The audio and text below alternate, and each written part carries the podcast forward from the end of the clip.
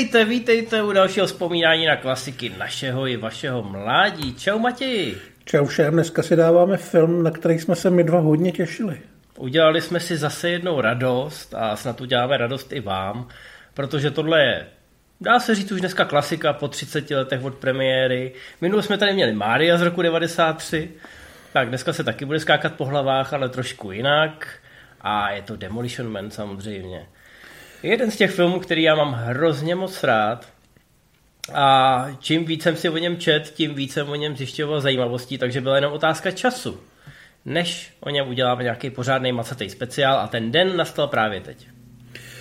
No, tak ale začneme ještě v 80. letech, ne až v divokých 90. protože tam to všechno se poprvé nějak začalo tvořit a byl u toho pán, který se jmenuje Peter Lenkov, což je jméno, který možná znáte, ale pravděpodobně ho neznáte z filmu, ale z televize, protože Lenkov eh, pomohl na svět velmi úspěšným seriálům, jako je Hawaii Five-O, Magnum nebo MacGyver. Teďka mluvíme o těch remejcích, který se začaly objevovat někdy před deseti lety. A vlastně jsou dobrý. Je to taková ta věc, která furt jede, řekněme, tu, tu televizní vlnu, to znamená každý týden jedna epizoda, jeden uzavřený případ, ale většinou to hezky vypadá, jsou v tom fajn herci a já jsem třeba nedávno na Magnuma koukal, dal jsem si nějakých 10 dílů během tří dnů a docela jsem si to užil. Takže Lenkov jako funguje, funguje jinde, ale funguje velmi dobře. Kdybyste nevěděli, tak byste řekli, hele, to je od lidí, kteří odrostli na těch klasikách 80. a 90. let. A teď to umějí, mají dostatečný eh, zázemí, aby to dokázali zprodukovat, ale Lenkov je člověk, který měl i prsty v těch klasikách 90. let. A mimochodem, eh, zkuste si to, zkuste si dát piloty těchto těch seriálů. Myslím, že pilot Hawaii Five udělal Len Wiesman, těsně po Die Hard 4. A Já se tom... nejsem jistý, jestli to nebyl dokonce Justin Lin nebo někdo takový. Mm, no, je to možný. A hmm. mám pocit, že tyhle dva se tam motali, tak možná, že jeden dělal Hawaii Five druhý dělal Magnuma. Každopádně jsou to dobrý seriály a i potom zbytek, minimálně těch prvních eh, x sezon, eh, stál za to. Takže tohle byste určitě mohli vyzkoušet, pokud nemáte do čeho píchnout, na co koukat. Ale v roce 88 byl Lenkov eh, kanadský přistěhovalec, který se teda rozhodl, že přijede do Hollywoodu, bude baštit instantní nudle a pokusí se nějakým způsobem prorazit. Neměl žádný, žádný slavný příbuzný. Eh, nebyl ani nějak extrémně talentovaný, že by si ho někdo všimnul a okamžitě eh, začal plácat po zádech. Ale prostě to hrozně moc chtěl dělat a šel hlavu proti zdi a doufal, že aspoň nějakou tu zeď prorazí a že si ho někdo všimne. Takže eh, pokud nemáte talent, ani schopnosti, ani známý, tak to všechno můžete umlátit tím, že prostě, když vás vyhodějí dveřma, tak se vrátíte v oknem. A on no, to takhle udělal. Ale, ale takových je 10 tisíc v tom městě, no, dneska možná 100 tisíc. Koupil si vojetýho Mustanga, bydlel prostě v úplně nějaký díře, a měl v ruce šest nějakých scénářů, možná sedm, ale všechno to byly víceméně imitace známých věcí. On třeba prostě napsal nějakou svoji verzi toho, co se mu líbilo u Woodyho Elena. No a ty producenti nebo ty lidi, co jsou ve studiu najatý na to, aby četli tyhle ty scénáře, tak samozřejmě na první stránce už vědí, eh, jako kam jde ta voda na mlín, protože tohle zkouší spousta lidí. Takže tyhle věci putují rovnou do koše a někdo mu poradil takový to okřídlený, piš něco, o čem víš, co znáš, co umíš. Uh, paradoxně si Lenkov nenechal poradit, ale když šel domů na Vánoce k rodičům, uh, rodiče teda už byli na Floridě, nebyli v Kanadě, ale letěl tam a přečet si nějaký článek o tom, že budoucnost patří tomu, že se budou zmražovat lidi a pak se třeba po jednom století rozmrazej a... A budou mít ty létající auta budou mít ty letající auta. Konečně ty letající auta. No a zároveň čet nějaký eh, články o, o policajtech a tak, prostě přece jenom tenkrát v LA už jsme skoro jako měli ty nepokoje, které potom vyústily ještě v době, kdy se natáčelo, to byly ty slavný LA riots. No tak začalo se mu to v hlavě trošku míchat a najednou si říkal, hele, co kdyby existovala věznice, to je představ si věznici, že jo, tak tam akorát zabíjíš ten čas. Co kdyby existovala věznice, kde ty vězně doslova zmrazej, takže to bude humánní, nemusí se tam nikdo jako mlátit hlavou do zdi a čekat na to, až mu ten trest skončí. Ale ještě by v tom zmrazení jim mohli naprogramovat nějaký e, rekultivační programy, aby se třeba naučili šít. No a tak napsal ten scénář. Ten scénář teda byl takový trošku temnější, nebylo v něm zdaleko tolik humoru, co potom v tom finálním produktu. A s tímhle scénářem šel za jednou z asistentek Joela Silvera. Vlastně říkáte... to pro, propagoval to s tím, že to bude postavený na tomto nápadu, ale zároveň, že by to mohlo být něco ve stylu uh, smrtonosných zbraně, na což tehdy asi Hollywood měl slyšet, ale jak jsme říkali, takových lidí s takovýhlema nápadama pravděpodobně i scénářem a ve stylu právě smrtonosných zbraně muselo být na konci 80. let strašně moc. A smrtonosná zbraně je dobrý oslý můstek. Já už tě nechám mluvit, Matěj, ale já jsem tohle to naposlouchal z jednoho podcastu právě s Lenkovem a on to tam hezky popisuje. Protože on si koupil scénář Smrtonosní zbraně, protože ho ten film v roce 87 hrozně zaujal, že vlastně popírá všechno, co se píše v příručkách pro scénáristy. Jo, že porušuje všechny pravidla a to toho hrozně bavilo. A on věděl samozřejmě, Joel Silver tenkrát už byl obrovská producentská kapacita a měl pod sebou úspěšný režiséry a scénáristy. Takže on se nějak přes nějakého kamaráda dostal k této asistence a tý nakecal, že včera večer byl v klubu pařit se Shaneem Blackem a hodil tam ještě dvě, tři jména. A jestli by se nemohli sejít, že pro ní má pár nápadů. No a ona mu to zbašťali s navijákem, sjednali si schůzku, on na té schůzce byl asi okouzlující a ona mu říkala, OK, tak kdybyste něco měl, tak nám to pošlete. A on jako zázrakem za pár dnů vyhrabal spod postele v podstatě hotový skript, ale nešlo to tak hladce od téhle chvilky, jak byste si mohli myslet. Přesně tak. Na tu smrtonosnou zbraň pravděpodobně by to studio slyšelo, ale na ty zmrazený policajty ne. Bylo to prostě věc, o který se psalo spíš v nějakých vědeckých časopisech a furt to byly spíš teorie a bylo to příliš komplikovaný na ty lidi od filmu, kteří vlastně vůbec nepochopili, o čem to má být, koho tam zmrazují, jak ho chtějí rozmrazit a podobně. Takže kvůli tomuhle tomu se to bloklo. Takže eh, Lenkov měl nakonec na ten první pokus docela smůlu. Na druhou stranu už tehdy se mu povedlo přijít s tím podle mě geniálním názvem. Eh, Demolition Man eh, je název písničky, kterou udělali The Police, respektive ji potom předělal solo Sting a Lenkov ji měl na kazetě, která se mu zasekla v autorádiu, takže ji nemohl vyndat. Takže ji musel až do Aleluja poslouchat a myslím si, že bylo dobrý, že neměl nějaký lepší rádio, protože ten název je tak skvělý. Ale bylo to ještě punkovější, to, tohle už je vyloženě detail, ale v tom podcastu jsem to slyšel, takže protože to bylo LA a LA tehdy, on žil prostě někde na kraji v nějaký myší díře opravdu a bylo tam spousta kriminality, takže autorádio mu sebrali. Jemu tolikrát vysklili okýnko, že on ty okýnka už radši nechal stáhnutý, aby nemusel platit nový. A ve chvíli, kdy nechal stáhnutý, tak hned druhý den mu sebrali autorádio. I s jeho kazetama. Takže mu kámoš půjčil tuhle tu kazetu od Stinga. A on to teda udělal tak, že měl kazeťák. Protože kazeťák si mohl vždycky odnést. Tenkrát nebyly autorádia, že jste si vytáhli ten přední panel. Prostě musel by si celý rádio vymontovat. Takže on si koupil kazeťák, kazeťák vždycky přikšíroval na zadních sedačkách, voholil to na maximum a to bylo jeho autorádio. Hezký. A ten kazeťák se zaseknul. No, Takže ale každopádně bylo... název měl, ale neměl smlouvu, což bylo blbý. Ale rozhodl se to trošičku samozřejmě upravit podle nějakých těch, eh, podle nějakých těch poznámek.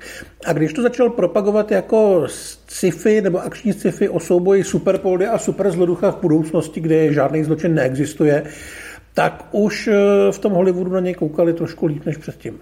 Ano, dokonce se to stalo tak, že ten námět uh, začal být velmi populární, strhla se o něj docela rvačka. Paradoxně se o to nedval Joel Silver, ale k němu se to nakonec dostalo okruhem. Ale porval se o to Karolko, Karolko za to zaplatilo prý docela slušnou sumu. A problém byl nicméně v tom, že Lenkov jsem tenkrát musel samozřejmě nějak živit. Takže dělal asistenta produkce u nějakých překupníků s filmovými právama, pro který to ale vůbec nebyl nějaký primární biznis. Jo? A v podstatě tam byl za stážistu, takže oni mu nic neplatili, akorát měl prostě kancel, kde se mohl zavřít a kde mohl jako dělat na počítači. Nebo na počítači asi ne, na psacím stroji. Děti, vygooglujte si to. No a finta byla v tom, že ve chvíli, kdy to prodal a kdy se to rozkřiklo, a samozřejmě u toho bylo jeho jméno, eh, tak eh, majitelé té firmy říkali, ale počkat, ty jsi to napsal na našem psacím stroji, v naší kanceláři, pod našema žárovkama a chtěli mít z toho samozřejmě podíl, takže najednou oni začali do toho Karolka, který to teda koupil za velký peníze, začali štengrovat, že oni chtějí být jako producenti a chtějí z toho mít nějaký procento. No a Karolko řeklo, hm, na to my tady nehrajeme, všechny peníze chceme pro sebe a vycouvali z toho, doslova z toho projektu vycouvali a najednou to šlo někam do šuplíku. Mezi tím ale Lenkov už byl ten, eh, ta, ta scénaristická hvězda, která udala scénář Karolku, což samozřejmě byla produkce, která dělala Total Recall, pak dělala druhý Terminátora, takže jako velké věci. A to zase potěšilo toho uh, Silvera a nabídnu tomu Lenkovovi, jestli by pro něj neudělal nějaký scénáře k televizním seriálu, k nějakým epizodám. Takže oni spolu vlastně začali dělat. Uh, Silver pro něj byl takový trošku mentor a vlastně i na základě těch rad a nových zkušeností on začal předělávat ten původní scénář trošku který se ale zároveň potom dostal do, do velkého kolečka. Já teď Matěj nechám, aby to popsal, aby jsme se potom dostali k tomu šťavnatýmu, to znamená obsazení a tomu, proč je ten film tak cool. Ale zkrátka musíte si uvědomit, že těch pět let, který byl před, eh, mezi prodejem toho prvního námětu a eh, finální klapkou, tak bylo poměrně pro ten film zásadních a ta, ta zápletka se dost, dost eh, razantně měnila. Tak ono tady pořád padá jméno Peter Lenkov, ale u toho Demolition Man ho prakticky neuvidíte. E, nakonec to dopadlo tak, že on tam je jako autor námětu, ale ten scénář se přepisoval tak dlouho a přepisovali ho i jiní lidi, že nakonec e, ta verze, podle které se mělo točit a kterou dělal Daniel Waters, byla natolik odlišná od toho původního nápadu, že se oficiálně mohl stát scenaristou jenom on a Lenkov, e, ten jeho příspěvek už tam nebyl zdaleka tak velký, aby mohl být taky v té scenaristické kolonce. Což samozřejmě neznamená, že ho poslali do hajzlu, ale takhle to prostě chodí. Jo. Přišli jste s nápadem, ten nápad se tak dlouho přechroustával, až z toho byl úplně jiný film a najednou nebyl váš. Ale uh, Waters vlastně se stal teda jediným scenaristou a ani ta jeho verze, která vlastně byla, mm, byla už nějak hotová, víceméně připravená na natáčení, tak e, nebyla taková, jako byl ten film, protože neobsahovala vůbec humor. Pořád se udržovalo to, že to bude vážný film, že to bude vážná, drsná akční sci-fi. Navzdory tomu, že on o tom mluvil jako o variaci na film Spáč, což je sci-fi komedie Woodyho Elena o tom, jak se probudí v budoucnosti. Ale ten humor tam prostě být neměl, nikdo o něj nějak úplně nestál. Ale jak ten projekt byl tak jako na půl u ledu, na půl ne, pořád se mě někdo hrabal, tak se tam ten humor nakonec nějakým způsobem objevil, protože Water se asi prostě přestalo bavit, brát to vážně. No a objevili se tam i další eh, lidi, kteří do toho začali vrtat, kteří jsou proslulí tím, uh-huh. že se neberou vážně. Máme tady Freda Dekra, který si můžete pamatovat ze záhrobního komanda. Máme tady Stevena E. de Souzu, který si můžete pamatovat z toho normálního komanda. A oba dva jsou takový neříkám, že vyloženě srandisti, my samozřejmě u Komanda se královsky bavíme, ale komedie to není. Ale začali mít takový ty cool nápady a teď to tam se začalo různě mísit. No a nakonec toho je vlastně film, který ano, je vážně míněný akčňák, ale je tam spousta takových docela pestrých nápadů, pomrknutí, odkazů, což samozřejmě z toho filmu dělá velmi zábavnou podívanou nakonec. Dekr, Dekr je na rozdíl od eh, Desouzy reálně na tom scénáři pracoval, byl na to najatý, aby zase udělal nějakou další verzi. Ten přišel s tím nápadem, že se to nebude odehrávat celý v budoucnosti, ale že tam bude minimálně ten úvod z těch 90. Eh, let, což teda tehdy taky v tom filmu byla budoucnost, ale tam nějaký rok nebo dva vzdálená, tuším. Aby se tam vlastně poprvé střetli ty dva záporáci a fungoval tam nějaký výraznější kontrast s tím světem té politicky korektní, směšné budoucnosti. Steven de Souza dokonce chtěl, aby se to odehrávalo ještě v hlubší budoucnosti, ale to byl nápad, ze kterého nakonec nic nebylo, protože původně se plánovalo, že uh, Sylvester Stallone, respektive John Spartan, tam eh, bude hledat nebo potká svoji dceru, která už bude dospělá, potom co on nějakých těch 25 nebo 30 let strávil v tom ledovém vězení. To v tom filmu nakonec není. Eh, já si myslím, že je dobře, že to vlastně neposouvali do nějakého roku 2200, protože pořád to Sun Angels, ta Kalifornie, furt vypadá jako, že, že je za rohem a mnohem líp to funguje jako ten a hlavně můžou tam být ty, můžou tam být ty odkazy na ten náš svět, tak. třeba, že tu válku fast foodu vyhrál Taco Bell, pro Evropu to teda potom předělali na Pizza Hut. Vyhrali mimochodem, vyhrali mimochodem proto, protože McDonald's a Burger King nechtěli s tím filmem mít nic společného, nepřipadalo jim to vtipný a v Taco Bell na to kejvili okamžitě a připadalo jim to hrozně vtipný. no ale protože Bell v Evropě nikdo nezná, tak to předělali na Pizza Hut. Ono Pizza Hut taky moc lidí nezná, ale aspoň to má v názvu to pizza, takže se lidi chytli. No a tím, že se to odehrává jenom těch pár let dopředu, tak, eh, tak to vlastně funguje. Máš furt to srovnání s tím naším světem. E, nicméně spousta scén zůstala na podlaze střižny, e, kromě té jeho dcery, která tam teda asi v některých těch záběrech je, ale jak tam chybí ty dialogy, tak si to vlastně nevšimnete. E, když se dělali první testovací projekce, tak protože protože John Spartan tam má pak za parťačku mnohem mladší policajtku a dojde k, mezi nimi i k nějakému pnutí, tak na testovacích projekcích lidi byli trošku udivení z toho, že on má vlastně stejně starou dceru, jako je ta policajtka, ze kterou on by se mohl nějak muchlovat. Takže, takže to radši vystřihlo, aby to lidi nemátlo. No. No, ale to se týče toho humoru, tak to samozřejmě nebylo jenom od toho Dekra a toho De Souzy. I ten Waters, jak měl vlastně víc času s tím scénářem strávit nějaký čas, tak postupně tam začal sypat právě ty nápady, jako bylo Taco Bell, nebo jako byly ty legendární tři mušličky, které se používají na záchodě, eh, což vlastně byla věc, kterou mu poradil jeho kamarád, taky scenarista, jemuž volal a on shodou okolností seděl na hajzlu a měl tam takovou nějakou jako uh, sklenici s mušlema, která měla to kakání nějak udělat vizuálně přívětivější. A tak z něj vypadla nějaká volovina a najednou to tam bylo. Nechtějte po nás vysvětlit, jak to funguje. Sylvester Stallone se pokusil někdy před pěti lety v nějaký talk show to vysvětlit a bylo to fakt nechutný. Takže já, já jsem viděl ty obrázky, není to hezký. Je já to jako když sbíráte psí hovno. Když to zůstane zahalený tajemstvím, tak si myslím, že je to lepší. Jo, takže mušličky, mušličky necháme. Eh, historii. No, eh, je, je fantastický, jak se ten film dostal k režisérovi. Jehož jméno si pravděpodobně nevybavíte dneska, a, ale který to tak nějak zvládnul. Byl jo, to zázrak. Jo. jo, tak byl to zázrak, byl to, eh, režisér byl Marco Brambila, který tuším, že po Demolition Manovi natočil už jenom jeden film, což byla nějaká akční krimi komedie s Alishou Silverstone a Beniciem del Torem, kterou nikdo nezná a já jsem fakt línej si teď hledat ten její název. Ale... Já myslím, že to je trošku případ Simona Vesta, když mu stál za zadkem Jerry Bruckheimer. Mm, mm-hmm.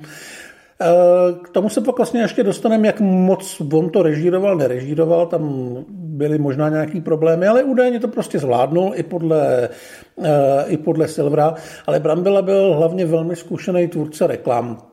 A na začátku těch 90. let ty tvůrci reklam měli v Hollywoodu vlastně docela hezkou pozici, docela se to s nima zkoušelo. A hlavně ho Joelu Silverovi doporučil David Fincher. A když vám někoho doporučí David Fincher, což byl vlastně největší ESO těchto těch reklam a videoklepů, tak ho budete poslouchat a toho chlapíka si najmete.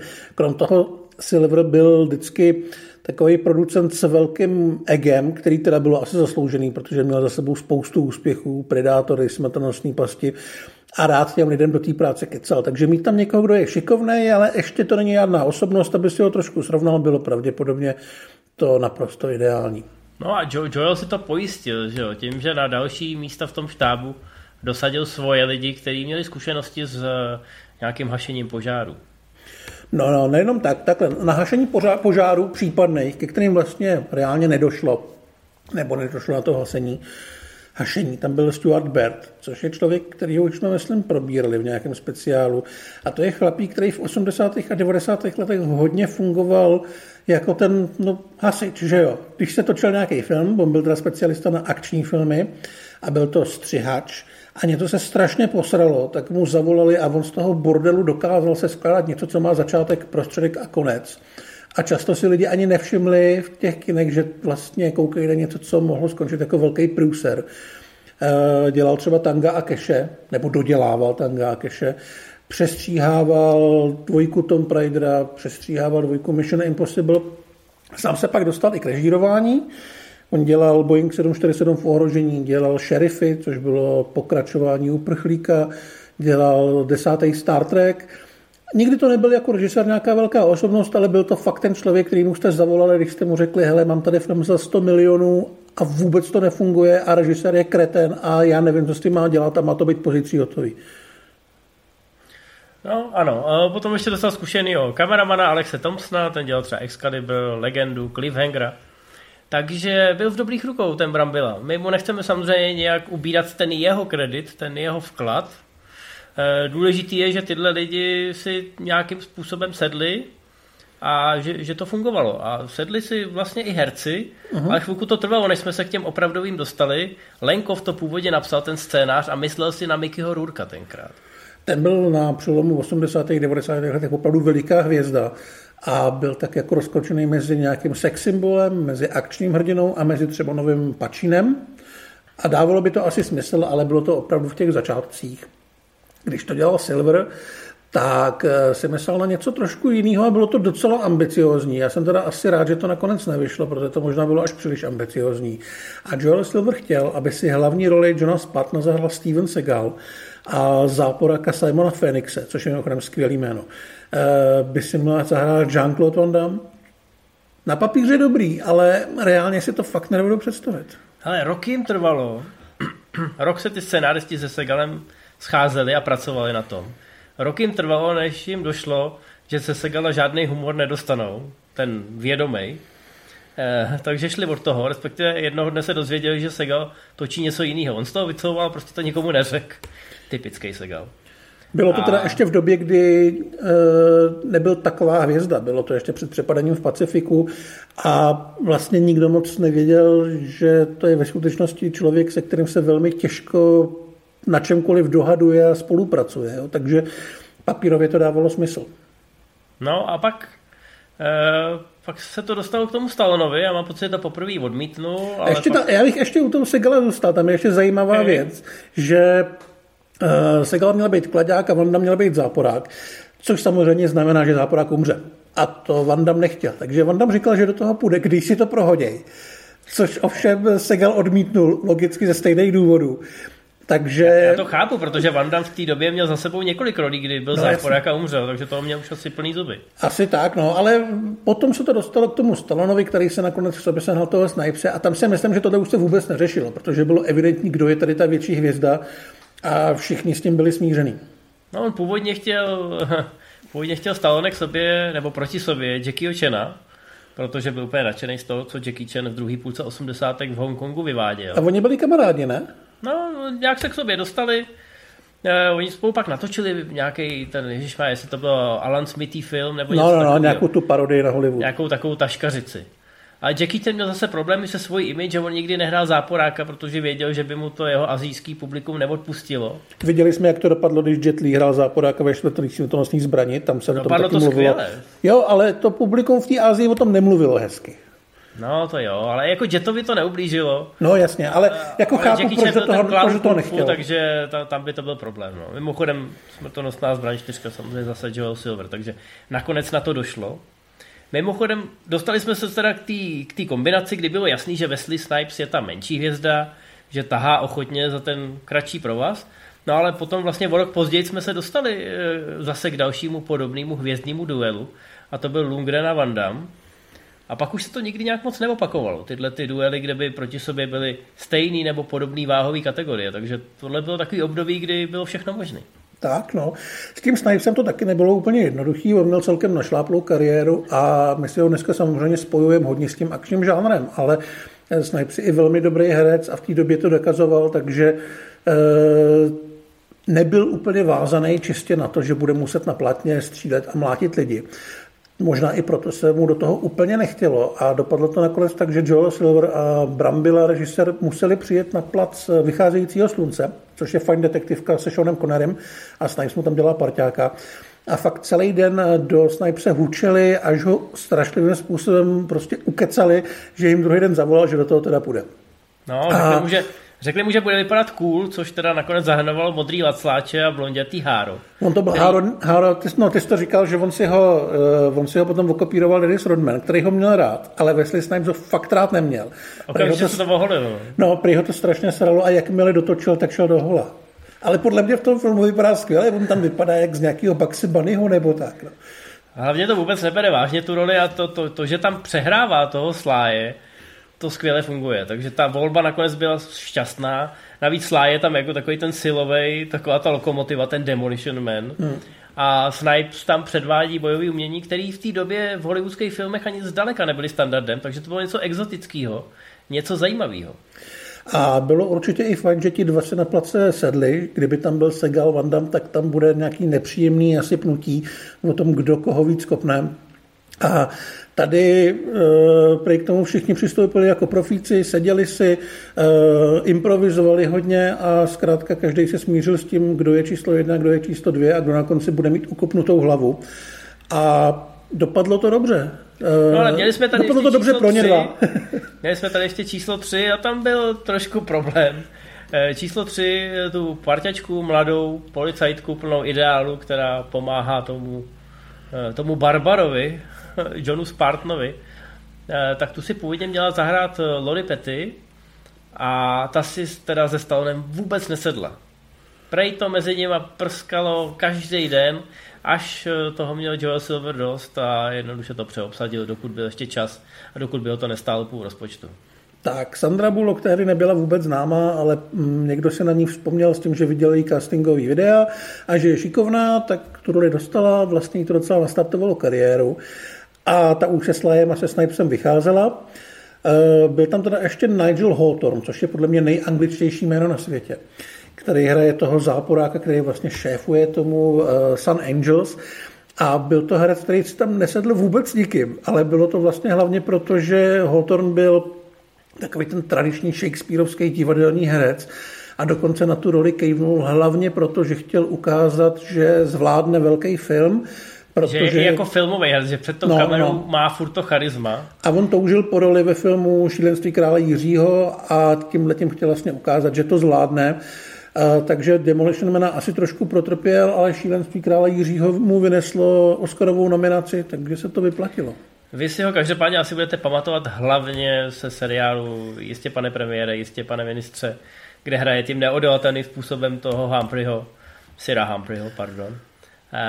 Takže když ho vidíte tady, po tom, co jste nakoukali na ČT2 v všechny tyhle ty seriály, tak to pro vás má tu přidanou hodnotu uh, v tomhle ohledu. No. A jinak je tam spousta takových zajímavých tváří ve vedlejších rolích. Sandra Bullock tenkrát byla fakt mladá na startu kariéry, brala toho Stalona jako velkýho bráchu, který jí radil, co a jak má dělat. Takže to, že před sebou měli pak jako něco předstírat, jako něco romantického, tak to pro ně bylo dost nezvyklý, ale všechno, všechno zvládli. No a byli tam další lidi, myhne se tam mladý Jack Black, myhne se tam Rob Schneider, který se s tou Sandrou Bullock hodně kamarádil na place, protože oni byli přece jenom vrstevníci. A ona mu říkala, že teď dostala scénář, že je to nějaký film o, o autobusu, co se nedá zastavit.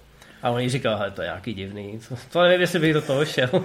Což samozřejmě se potom proměnil v nebezpečnou rychlost. Eh, film, který neuvěřitelně nakopnul kariéru, pro který si na ní spousta fanoušků vzpomíná dodnes.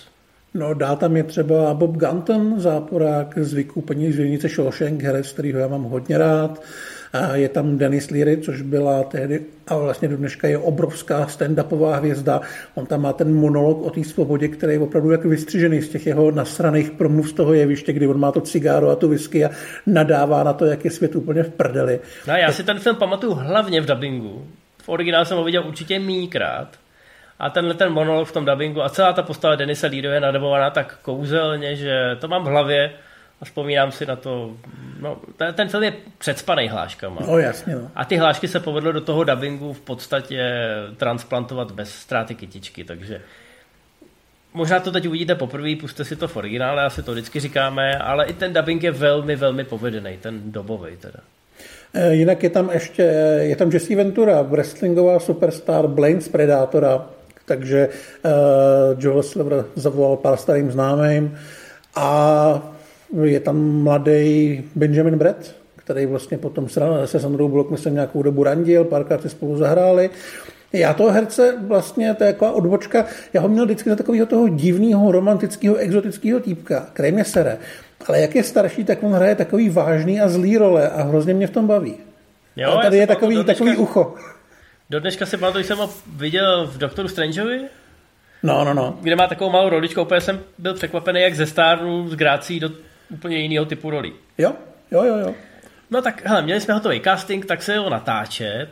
A v tomhle směru měli filmaři velký štěstí, nebo to možná bylo tím, že Joel Silver byl teda kápo. Já bych řekl, že oni měli velký štěstí, který se potom přetavilo v obrovskou smůlu, takže jedna jedna. no, no, to je pravda, to je pravda. No, ale natáčelo se samozřejmě primárně v Kalifornii. Eh, v Los Angeles jim dovolili přístup i do budov, které ještě nebyly otevřený. Eh, nebo se teprve stavili. To znamená, že tu byl tam nějaký ten futurismus, byl tam nějaký ten mírný náskok.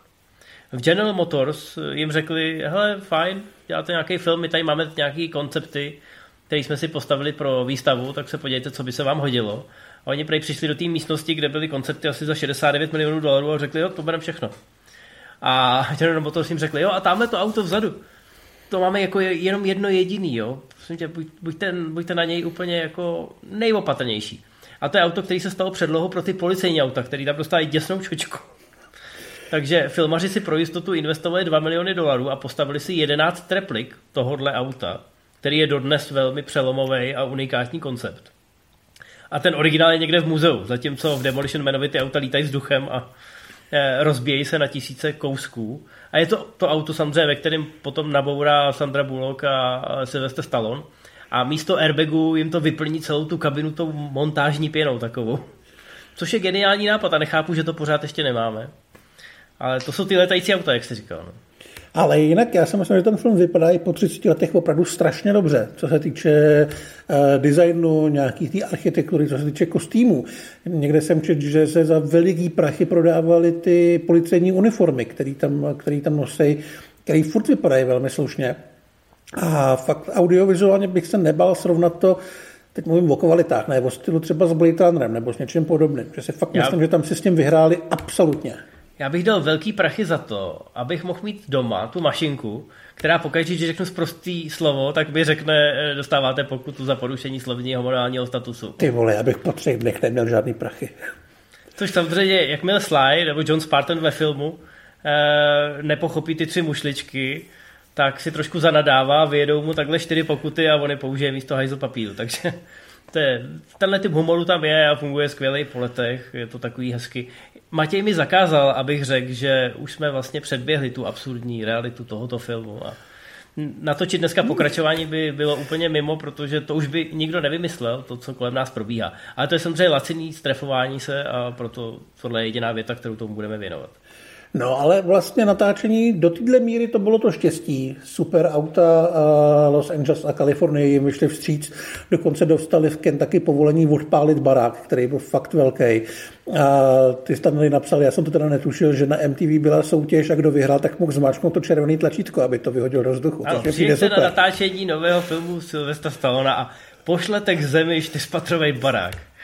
To, to je no. geniální. MTV se tenkrát rozjíždělo do neuvěřitelných otáček, takže vlastně i docela věřím, že, že měli takovouhle příležitost zasoutěžit si o unikátní věc. Ale jak jsme říkali, během toho natáčení byla i smůla, bylo jí tam hodně. Začalo to tím, že se Silvestra Stallone zranil a týden nemohl před kameru. Mnohem horší ale bylo počasí, který se vlastně e, rozhodlo potrápit tvůrce dvěma způsoby najednou. To znamená, že jim vyhořelo nějaký, nějaký barák, kde se pracovalo se zvukem, tuším, a zároveň byly tak hustý dešti, že se vlastně nemohlo točit. A to natáčení se nakonec protáhlo o nějakých 40 dní nebo okolik, strašně moc, což se pochopitelně projevilo i na rozpočtu. Původně to mělo stát 45 milionů, nakonec to bylo 77 a to bez reklamy.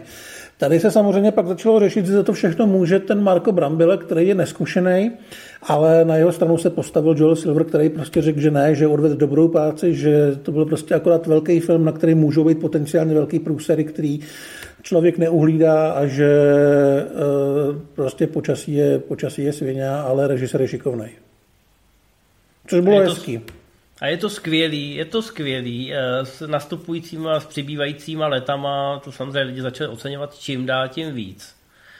Nikdy jsme se nedočkali toho pokračování. E, Peter Lenkov říkal, že to měl vymyšlený i s Joelem Silverem, že by na to mohl navázat seriál. Že všichni ty zločinci, co utekli z té kryověznice, že by je pak mohl někdo, ne asi se stalo, ale někdo z toho policejního týmu, který by byl inspirovaný tím Johnem Spartanem. Nebo by probudili dalšího veterána. A mohl by je lovit jako odpadlík. Víte, jo? Každá epizoda jeden mukl. A takhle by to krásně jelo v devadesátkách. Dovedu si to živě představit. Jo, jo, teď jsme to prodal. No, no ale jako ty, ty tržby nedošlo nakonec... na to, protože oni ty tržby nebyly nijak závratný. Nebyly tomu... špatný, ale nebyly závratný. No, ale kvůli tomu navýšenému rozpočtu 77 milionů dolarů, četl jsem někde, že výdaje na reklamu byly asi 20, takže uh-huh. to mhm. už jsme na 100 milionech. A tržby v Americe byly tržby nízký, asi jenom nějakých 53 milionů a zachraňoval to zbytek světa. Ale stejně jsme se nedostali vlastně ani přes 200. To znamená, že technicky za to se to muselo zaplatit potom na VHSkách. A tehdy ještě Hollywood žil v tom, že hlavní ukazatel jsou domácí tržby. A podle domácích tržeb to vypadalo jako průšvih. Mm. To znamená, že veškerý práce na nějakých pokračováních, spin-offech nebo dalších projektech se vlastně zadrhly. Oni tomu hrozně věřili, tenkrát byl velký merchandising, byly eh, sběratelské kartičky, byly pinboly, byla, mám pocit, videohra. Zkrátka narvali do toho hodně peněz, byl to samozřejmě Sylvester Stallone, ale neudělalo to takovou velkou díru do světa, jak všichni čekali. A ten film v tom nebyl sám, protože jenom o pár měsíců dřív šel do kin poslední akční hrdina. Bylo to vlastně to období, kdy ty akční hrdinové jim pomalinku táhlo na 50 a oni začínali mít pocit, že už jsou na to starý. Dneska samozřejmě Sly točí čtvrtý Expendables v 70, takže je to velmi úsměvný. Jason Statham ten je starší, než, oni tady, než, tady byl, než tady byl Stallone a myslím si, že je naprosto v pohodě na něj koukat jako mm. na padesátníka. Ale tehdy oba měli pocit, že mají těch deset let akce odslouženo a že už se za sebe musí dělat trošku srandu, jinak budou směšný. A lidi na to možná nebyli úplně připravení. No oba ty filmy jsou trošku podobné, oba jsou o borcích, který uh, jsou trošku mimo tu svoji dobu. Už, uh, jak říkáš, to nejlepší mají za sebou a najednou jsou v úplně jiném světě. Probudějí se někde, kde to funguje jinak, kde ty pravidla uh, jsou nastavený tak, jak oni to neznají. A to okolí na ně kouká jako na nějaký hromotluky, jako na nějaký jeskyní muže. Takže v tomhle to skvěle funguje, ale samozřejmě poslední akční hrdina byl rozmáchlejší, ambicioznější, v tom, že si dělal srandu z celého toho žánru v době, kdy na to ještě žánr a diváci nebyli připravení. Byl ten určitě právě Man... divácky náročnější. Ten Demolition Man hmm. na to se skoukal a byl to, byla to akční komedie z hezkého světa a to tím mohlo stačit. Ten poslední akční hrdina to vlastně docenujeme až časem. No a ty sociální přesahy a ten hyperkorektní humor je tam vlastně pochopitelný asi úplně každý. Tam je to dohraný do absolutního detailu že ta utopie, do které se probudí ten John Spartan, tak je taková až fašistická a je, je to čitelný. Je to čitelný a kdo to nepochopí, tak tomu to vysvětlí Dennis Leary, dá mu k tomu Chrissy Burger a každý to chápe. Když to poslední akční hrdina je vrstevnatější a hlavně Sylvester Stallone si tam měl s kým pinkat. Měl tam tu Sandru Bullock, měl tam toho Wesleyho Snipese, když to Arnold je na to v posledním akčním hrdinovi bohužel úplně sám. No ale oba ty filmy jsou dobrý. Čas ukázal, že jsou mnohem lepší, než si asi lidi mysleli v těch 90. letech, kdy se objevili v kinech. A Demolition Man s náma ještě asi chvilku bude, protože si myslím, že to je nejoblíbenější film těch tvůrců takových těch memů, který ukazují, kam jsme se ve světě dostali a že, že to měl být film a neměl to být návod a bla, bla, bla. Takový ten humor pohoršených eh, hňupů.